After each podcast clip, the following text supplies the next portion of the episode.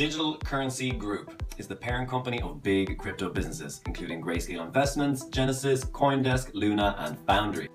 Most notably, Grayscale Investments is the largest asset manager in the digital currency industry, whilst Genesis is the world's first full service digital currency prime broker. In 2016, DCG expanded its communication field by buying Coindesk, the leading blockchain industry, media, and events company. So, who started this global corporation?